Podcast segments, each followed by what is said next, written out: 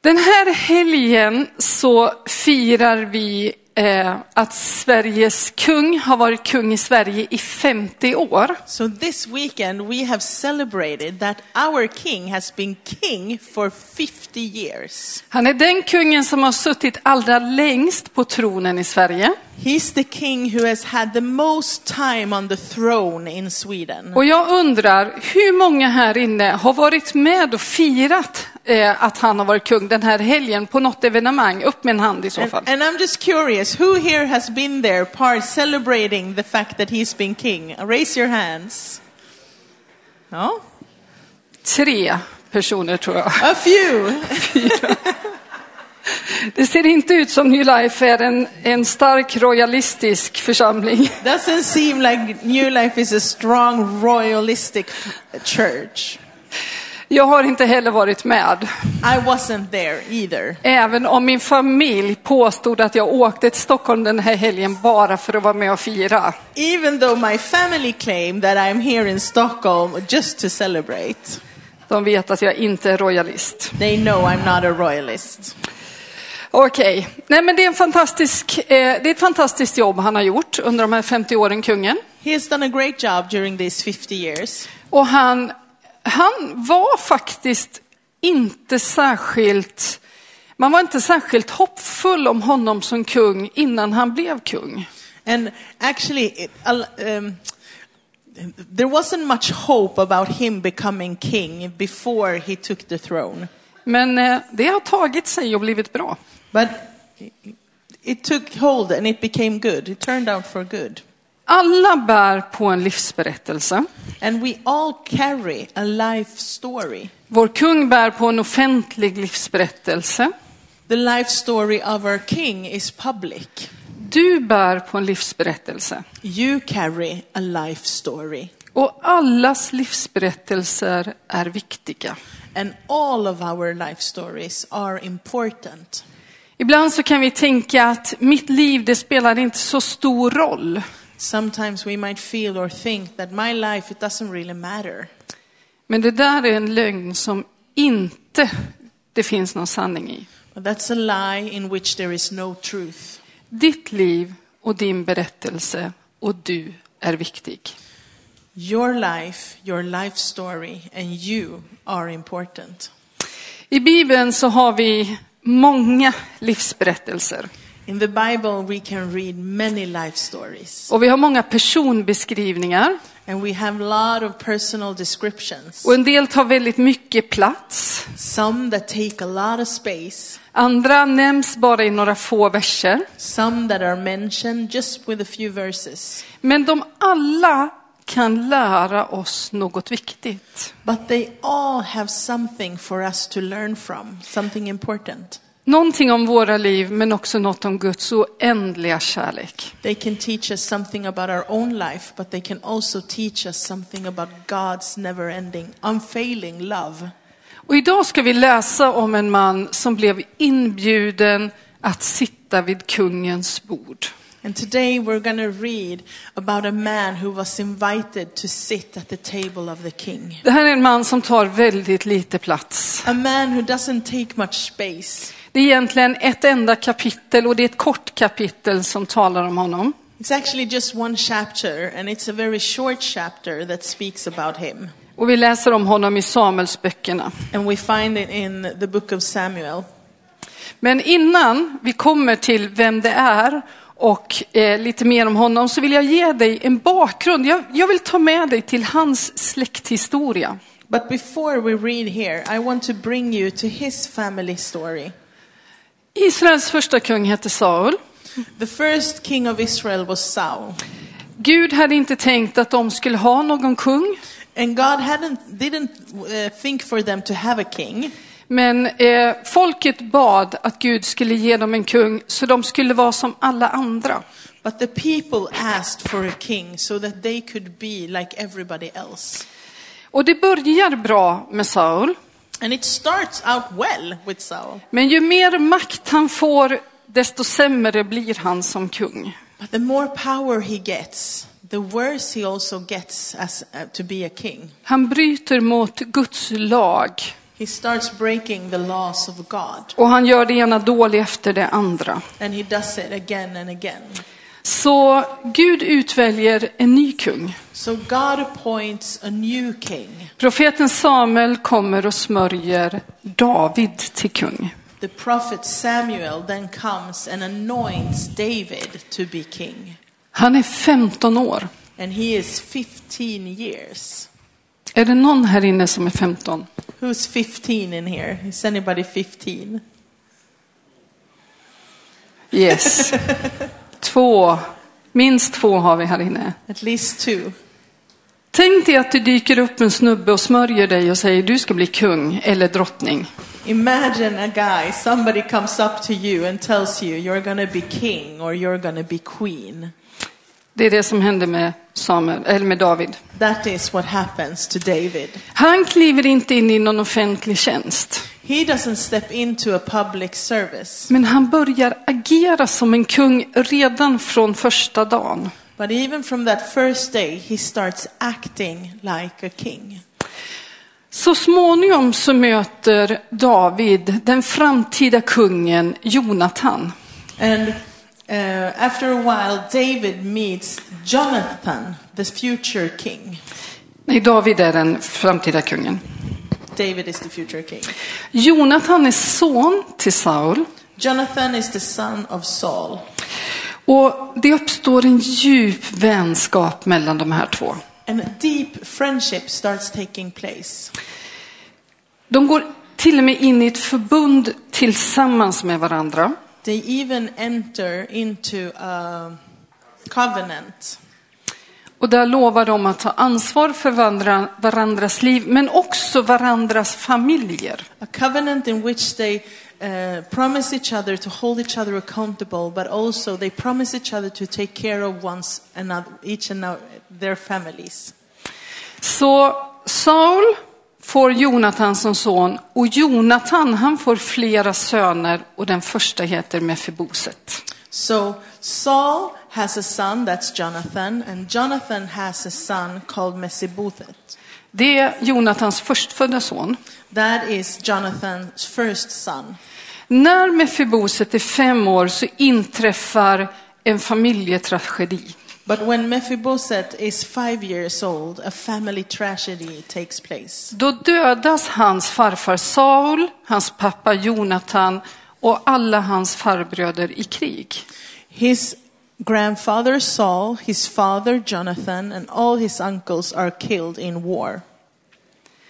Och den naturliga efterträdaren nu till tronen, det är Mefiboset. And now the natural heir to the throne is Mephibosheth. Men Gud har utvalt David But God has appointed David. och det är han som blir kung. And he is the one who becomes king. Och när vi kommer in i berättelsen så har det gått 15 år sedan David blev smord till kung. And when we enter this story, 15 years has passed since David was anointed king. Och David har klivit in i sin kungaroll. And David has stepped into the role of being a king. Och det står att innan han liksom blir offentligt, eh, blir en offentlig kung, så kommer folket till Saul och talar om David. And it says that before David has taken a public space, people addresses King Saul to talk about David. Och de säger att David, han är som en ledare och anförare för Israel. And they say that David already is like a leader and a warrior or attacker for the sake of Israel. Men Mefiboset då, vad händer med honom? But what about Mephibosheth? What happens to him? Vi läser från Andra Samuelsboken kapitel 4 och 4 och Andra Samuelsboken 9 och 3 till 4. We can read in uh, 2 Samuel chapter 4 verse 4 and 2 Samuel uh, chapter 9 verse 3 and 4. Jonathan, Sauls son, hade en son som var förlamad i fötterna. Han var fem år när nyheten om Saul och Jonathan kom från Israel och hans sköterska tog honom och flydde. Men under hennes skyndsamma flykt föll han och blev halt. Han hette Mefiboset. Kungen, det vill säga David, frågade, finns det ingen kvar av Sauls hus mot vilken jag kan visa Guds godhet? Siba svarade kungen, en son till Jonatan finns ännu kvar, en som är förlamad i fötterna. Kungen frågade, var finns han? Han svarade, han är nu i An- Amiels son, Makirs hus i Lodebar. Jonathan, son of Saul, had a son who was lame in both feet. He was five years old when the news about Saul and Jonathan came from Jezreel. His nurse picked him up and fled, but as she hurried to leave, he fell and became disabled. His name was Mephibosheth.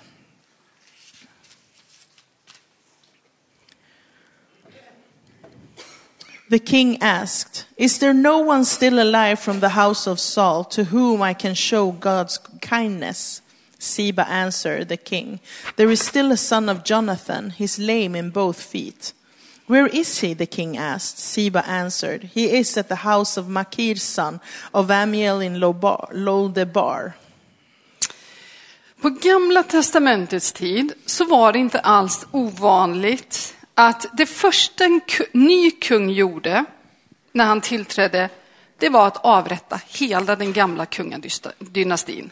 In the time of the Old Testament, uh, it wasn't rare that what the first king would do as he uh, entered in, uh, took the throne, was to kill the whole uh, royal dynasty of the former king. Och det var för att undvika en framtida revolt. And this was to avoid a future rebellion. Om det fanns levande släktingar kvar till den tidigare kungen så fanns det risk att de eller någon släkting kom och gjorde anspråk på tronen igen. Because if relatives were alive to the former king, there was a great chance that they would come back to reclaim the throne.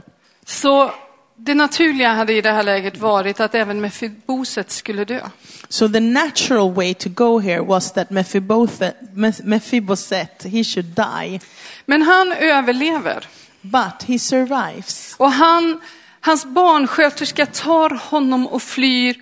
Och så står det att han snubblar eller trillar och blir halt. And his nurse takes him up and she flees and she trips and, f- and falls and he hurts his foot.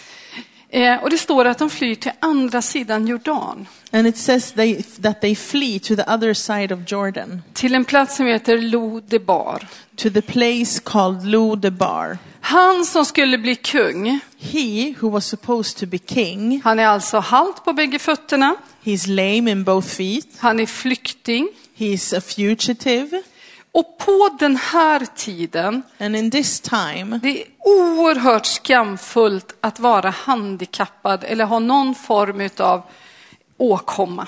It is incredibly shameful in this time to have any kind of handicap or affliction.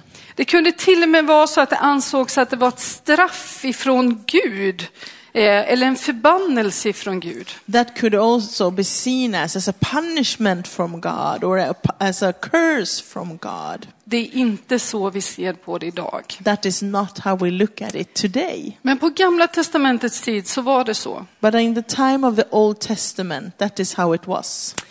Vi ska se lite närmare på Mefibosets liv. We will look now a little bit closer on the life of Mephibosheth. Och jag tror att vi behöver gå tillbaka i hans släkt för att förstå. And I think we have to track back through his uh, family line to understand. Och vi går tillbaka till Saul. And we go back to Saul, Kungen utvald av Gud och fy- fylld av Guds ande. a king chosen by God and filled with the Spirit of God, Men som låter makten stiga honom åt huvudet. but one who allows that power and authority to get to his head. Saul blev kung i vuxen ålder. Saul became king as an adult. Det betyder att han kom inte från någon kunglig släkt. This means that his family line was not one, uh, wasn't a royal one. Varken han eller familjens bakgrund var adlig. He and his family background, they were not noble. De går från att vara ingenting So they go from being nothing till att bli de aktade, upphöjda och de beundrade. to be the most highly esteemed and, and ad- admired. De blir den där familjen som fyller nyhets eh, eller veckotidningarna med rubriker. They become that family that fills the newspaper with, fa- with, with headlines. De är hypade. They are hyped. Och så börjar Saul göra massa dumma saker. And then Saul starts doing all these bad things. Alla ser det. And everybody can see it. Och det är inte bara Sa- eh, Sauls namn som, som det går dåliga rykten om, utan hela familjen dras ju in i det här. But it's not only the name of Saul that gets like thrown to the mud, but it's, it's the whole family line. Och det är klart att Jonathan ser det här och det är klart att han hör vad som sägs om hans pappa. And of course, Jonathan can see all of these things and he hear what is said about his father. Det blir en offentlig skam för hela familjen. It becomes a public shame for the whole family. Om Jonathan är som de flesta barnen är, If Jonathan is like most kids are, så tror han väl och försvarar sin pappa in i det längsta. he believes well, his father of well and he will defend him till the very last end. Men i texterna runt omkring kan vi förstå att efter ett samtal med David så förstår han hur hemsk hans pappa är. But reading this, we also understand that after, Jo- after a talk that Jonathan has with David, he knows how horrible his father is. Jonathan ger sin son namnet Mefiboset. And Jonathan gives his son the name Mephibosheth. Det namnet betyder slutet på skammen. And that name means the end of shame.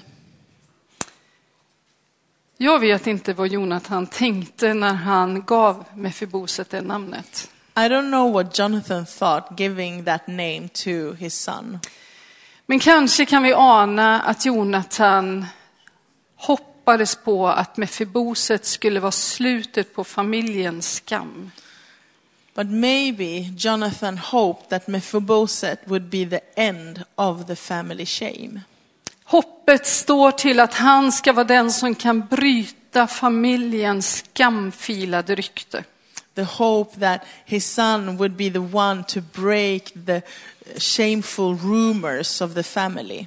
Men istället för att bryta skammen så får han personifiera den genom sitt handikapp. But instead of breaking the shame, he personifies the shame by his handicap and disableness. I de översättningarna som vi läste, In så, the uh, um, translations that we read, där står det att han föll. we read he fell. Det här hebreiska ordet som används för föll kan också översättas med att han blev tappad. But the Hebrew word that is translated as fell can also be translated as he was dropped.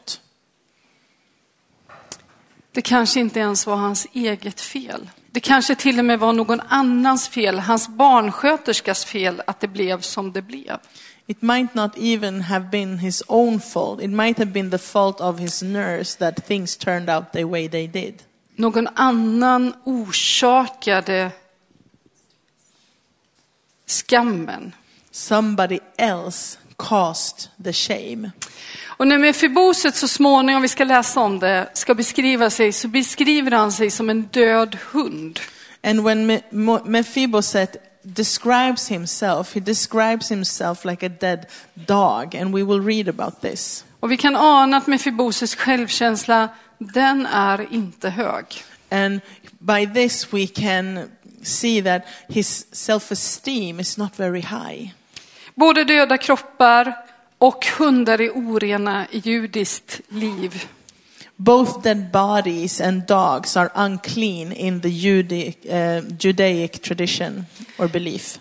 Men han, han beskriver sig som en död hund. Han förstärker det, han gör det dubbelt. But still, he describes himself like a dead dog. He enhances that meaning by making it double. Det står som sagt var allra mest om Mefiboset i ett enda kapitel. And it's one chapter that uh, mostly talks about the story of Mephibosheth. Men du kan också hitta eh, enstaka sammanhang som, där han nämns. But you can find other connection points where he is mentioned. Och han nämns väldigt ofta tillsammans med sitt handikapp. And he is often mentioned together with his handicap. Kanske var det allmänna namnet Halta Mefiboset.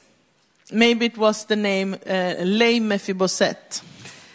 Har du tänkt på hur ofta vi ger människor namn utifrån deras egenskaper?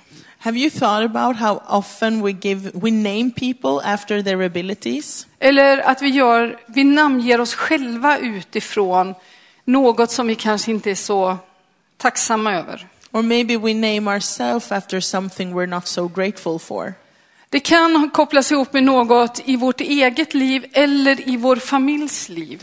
We connect it maybe to something that has happened in our own life or that has happened in the life of our family. Vi hade en granne på en plats där vi bodde som eh, var väldigt skelögd. We had a neighbor in one of the places we stayed who was, what do you say, cross-eyed. Eh, Och varje gång som hans namn nämndes så var det, du vet, han som tittar, som skelar med ögonen. And every time his name was mentioned, they would say, you know him, the guy who is cross-eyed. Och i vår tid så har vi till och med börjat namnge generationer utifrån egenskaper på en stor grupp människor. And even to in this day of age, we're naming people, uh, big groups, um, for generations. Till exempel generation X. Like Generation X, De är så här och så här. they are like this. Eller generation Y. Or Generation Y, Eller generation millennium. or the Millennials, Eller fläskberget. or the Flesh Mountain. Det var de som föddes på 1940-talet här i Sverige. That was those born in the 1940s here in Sweden. Det är inte så snällt. It's not so nice. Jag ska inte fråga om någon är född på 1940-talet här I will inne. not ask who was born then. De här namnen, de dömer oss och de begränsar oss. But these names judge us and they limit us. Och allt för ofta så är de nedsättande. And most of the times they're de- uh, deteriorating, devaluing. Halta Mefiboset. Lame Mephibosheth. Han bor dessutom i Lodebar. And besides that, he also lives in Lodebar. Det ligger utanför Israel, It is outside of Israel, på fel sida om Jordan. on the wrong side of Jordan. Och också det här namnet betyder en massa saker. And this name, Lodebar, also means a lot of things. Misslyckad, Failed, eh, falsk, false, meningslös, meaningless, okunnig, ignorant, oförmögen, unable, oönskad, unwanted, svag, weak, värdelös. worthless. Det finns ganska många fler ord man kan översätta just lodebar med. Lodebar eh, still has many more names that you can translate it into. Det här är ett utanförskapsområde. This is a marginalized area. Han som skulle bli Israels kung bor alltså på det här området. He who was to be the king of Israel now lives in this place, Det beskrivs bara med negativa ord. described only with negative words. Och jag tror att vi lugnt kan konstatera att hans liv blev inte det hans pappa hoppades på. And I think we can say that his life did not turn out the way his father had hoped for him. När David har varit kung i sju år, When David has been king for seven years, då ställer han en avgörande fråga för Mefibosets liv. he asked a significant question for Mephibo- uh, Mephibosheth's life. Och nu ska vi läsa från Andra Samuelsboken kapitel 9 till 13. And we will now read in 2 Samuel chapter 9 from verse 3 to 13. Kungen, alltså David, frågade. Finns det ingen kvar av Sauls hus mot vilken jag kan visa Guds godhet? Siba, tjänaren, svarade kungen. En son till Jonathan finns ännu kvar, en som är förlamad i fötterna. Kungen frågar, var finns han? Han svarar, han är nu i Amiels son i Makirs hus i Lodebar. Då sände kung David Och eh, då sände kung David och lät hämta honom från Amiels hus i Makis hus i Lodebar. När Mefiboset, Sauls son, eh, Jonatans son, kom till David föll han ner på sitt ansikte, bugade sig. David sa Mefiboset. Han svarade, jag är din tjänare.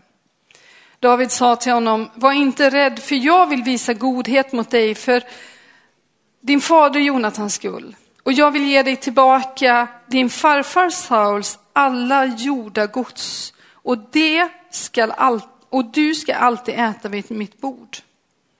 Då bugade han sig och sa, vad är din tjänare att du skulle bry dig om en sån död hund som jag?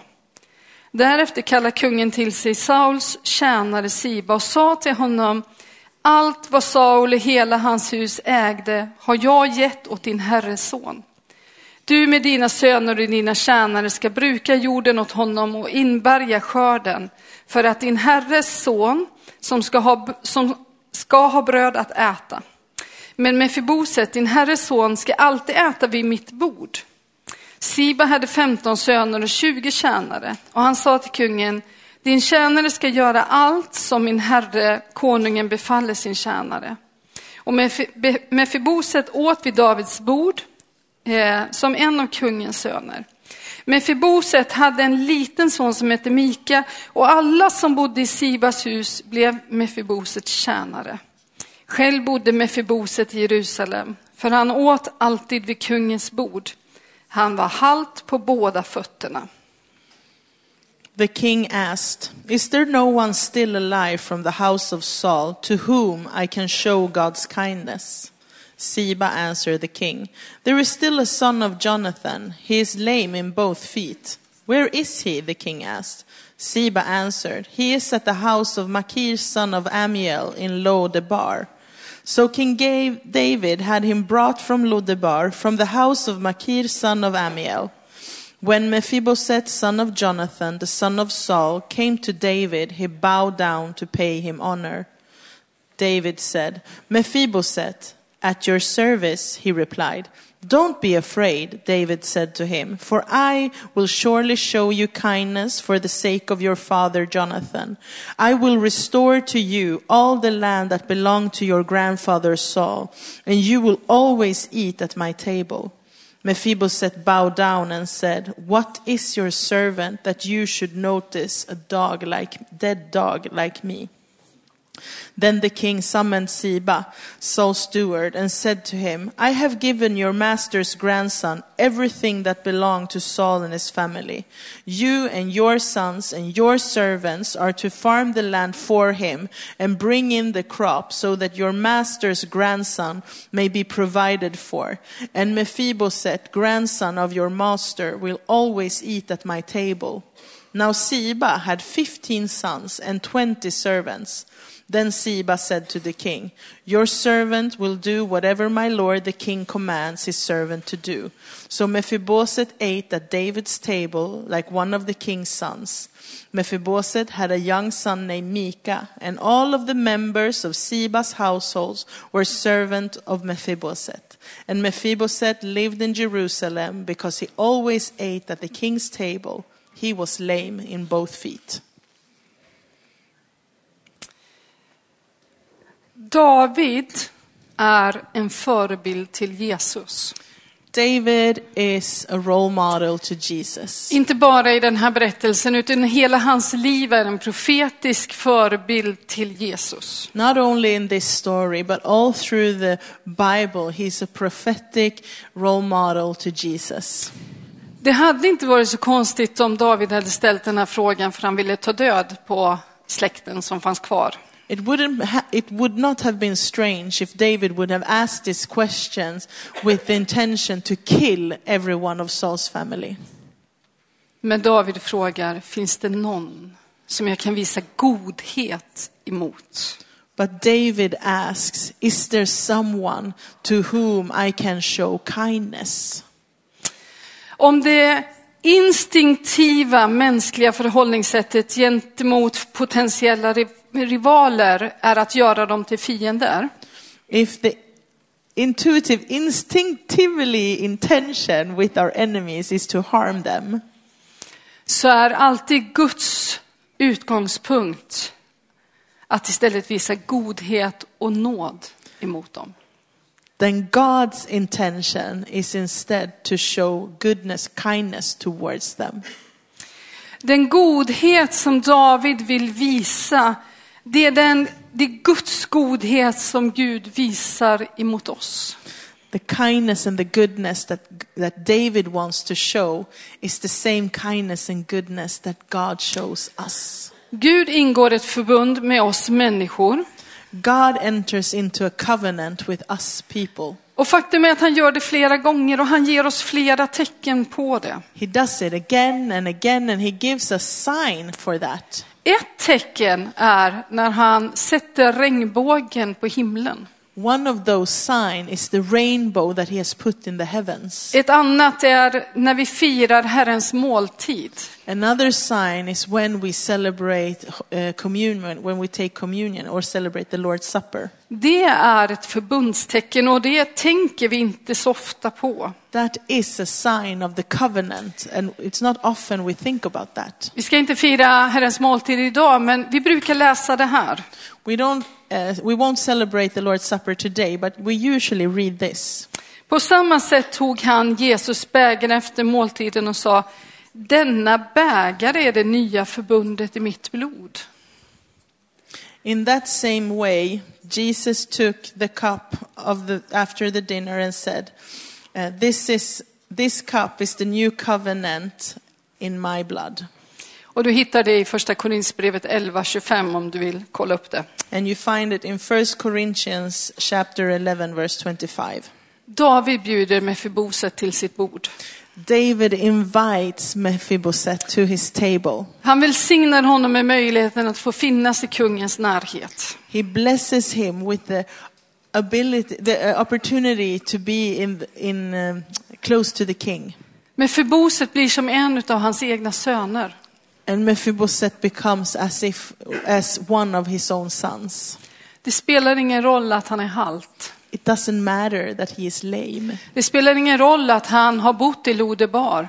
It doesn't matter that he has stayed in Lodebar. Det spelar ingen roll att hans släkt har det rykte de har om sig. Doesn't matter that his family carries the reputation they do. Gud bjuder in dig och mig till sitt bord. God invites you and me to his table. Det spelar ingen roll vad ditt namn är, It doesn't matter what your name is. vad ditt öknamn är, Doesn't matter what your nickname is. vad andra kallar dig för. It doesn't matter what other people calls you. Det spelar ingen roll vad andra har gjort mot dig som kanske har format ditt liv. It doesn't matter what other people has done to you that might have shaped or formed your life Eller vad du själv har gjort som har satt en stämpel på ditt liv. or what you yourself has done that has taken that has kind of branded your life. Det Marked spelar your ingen, life. det spelar ingen roll varifrån du kommer. It doesn't matter from where you come from. Gud bjuder in dig till sitt bord. God invites you to his table. Att få äta vid någons bord på Gamla testamentets tid, det var ett uttryck för att man var nära vänner eller familj.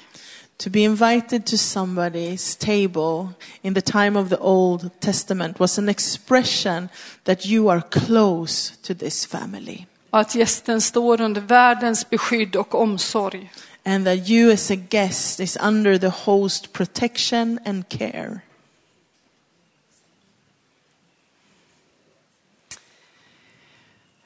David avstår inte bara från att göra, han nöjer sig liksom inte med att eh, ta död på Mefiboset.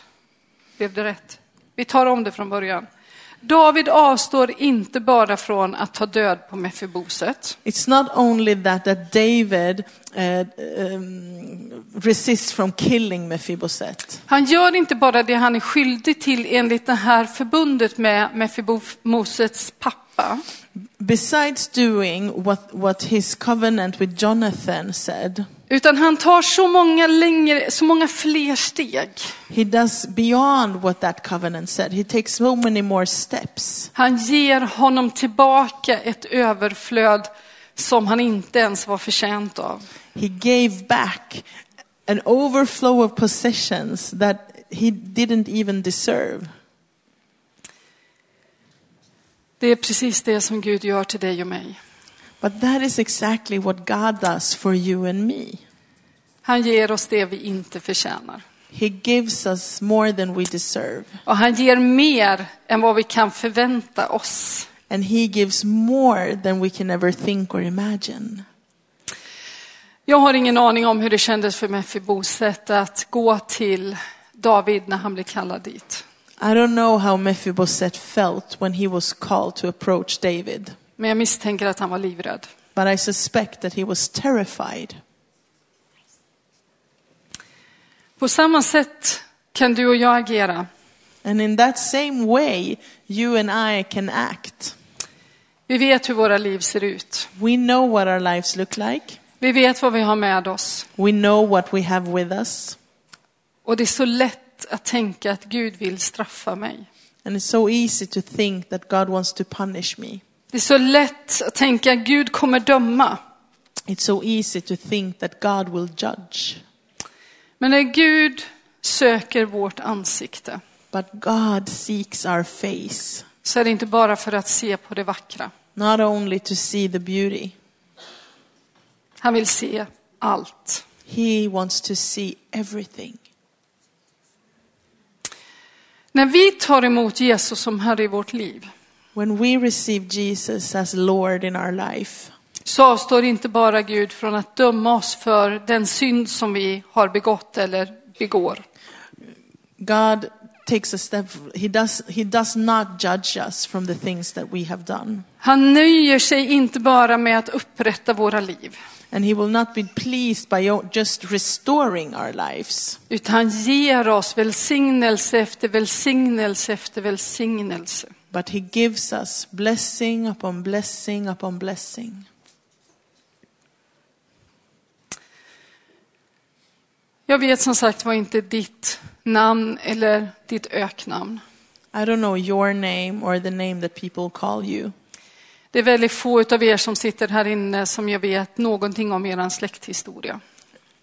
Very few, if, for most of you, I have know nothing at all about your family story.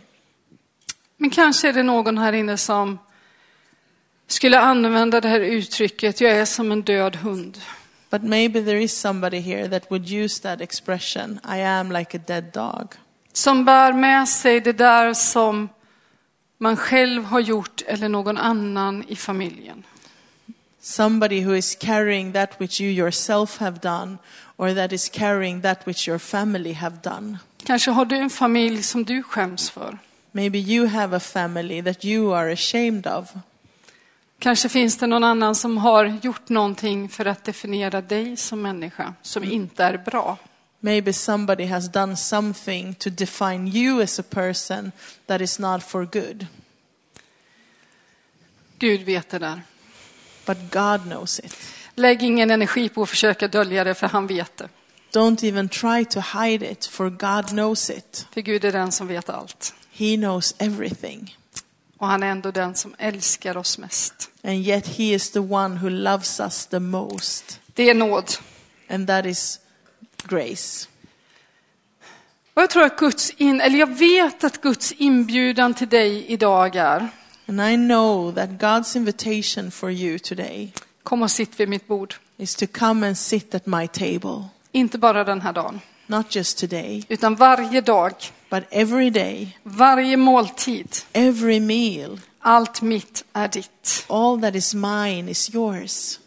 Vi förtjänar inte, We don't deserve it, men det är Guds nåd. but it is the grace of God. Och Guds nåd gör And the något grace nytt.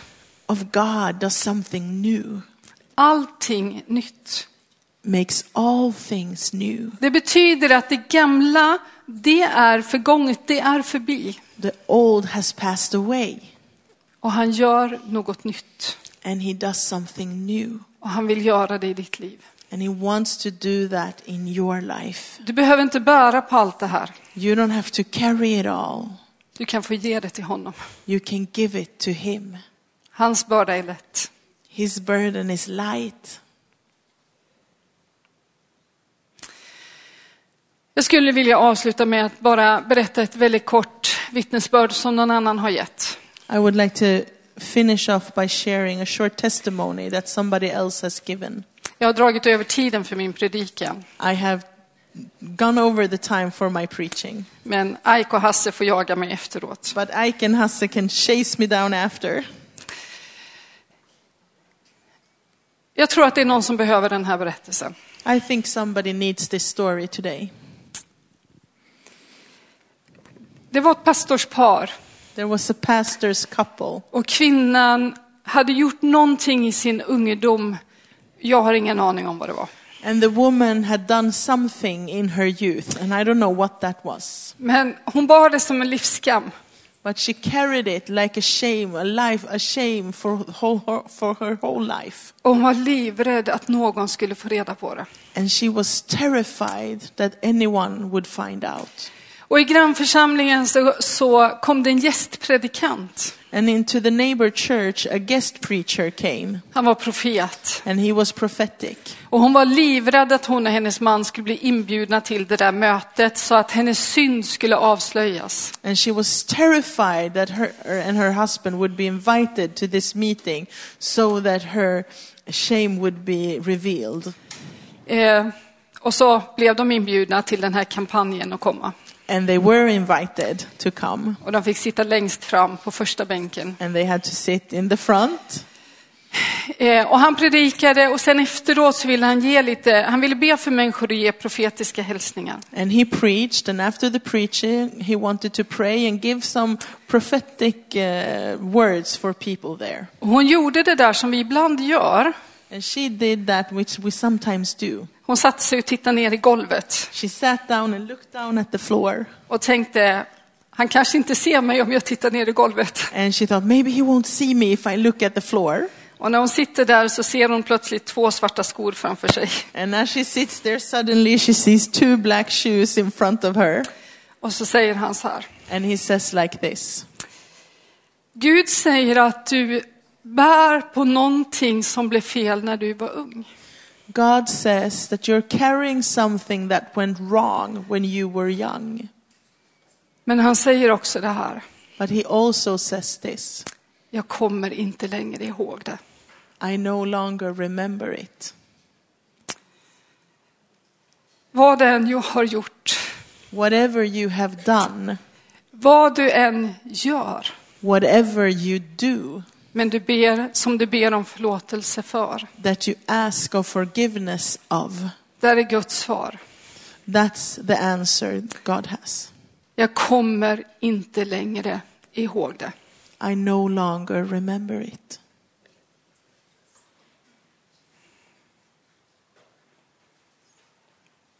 Du kanske kommer ihåg det, You might remember it, men han kommer inte ihåg det. but he does not remember it. För när han förlåter så Because försvinner det. as he forgives, it disappears. It goes away. Så sluta bär på det du inte behöver bära på. So stop carrying what you don't have to carry Ta emot det som Gud vill ge. and receive that which God has for you. Ska vi be. Let's pray.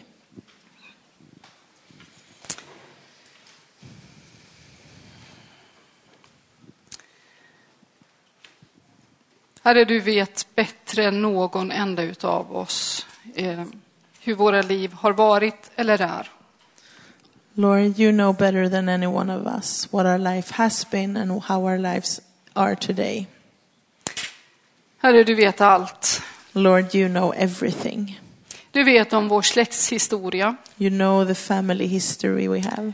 Du vet vad andra har gjort mot oss som har format våra liv. You know what others have done to us that has shaped our Och du life. vet vad vi själva har gjort. And you know what we ourselves have done. Herre, du vet vad vi kallar oss själva eller vad andra kallar oss. Lord, you know what we ourselves call us or whatever what other people has called us. Du vet allt som definierar oss. You know all that defines us. Men Herre, vi tar det och lämnar det till dig. But Lord, we take that and we give that to you. Och vi ber dig om ett nytt namn. And we ask you for a new name. Vi ber om att du med din heliga Ande och din kärlek skulle få definiera oss. We pray that you with your Holy Spirit would define us. Du har skapat varenda en av oss till din avbild. You have created each and every one of us in your image. Och Herre, därför ber vi att vi mer och mer skulle få bli den som du har skapat oss till. And therefore, Lord, we pray that more and more we can become that which you created us to be. Så Herre, vi överlämnar oss själva till dig. So, Lord, we give ourselves to you.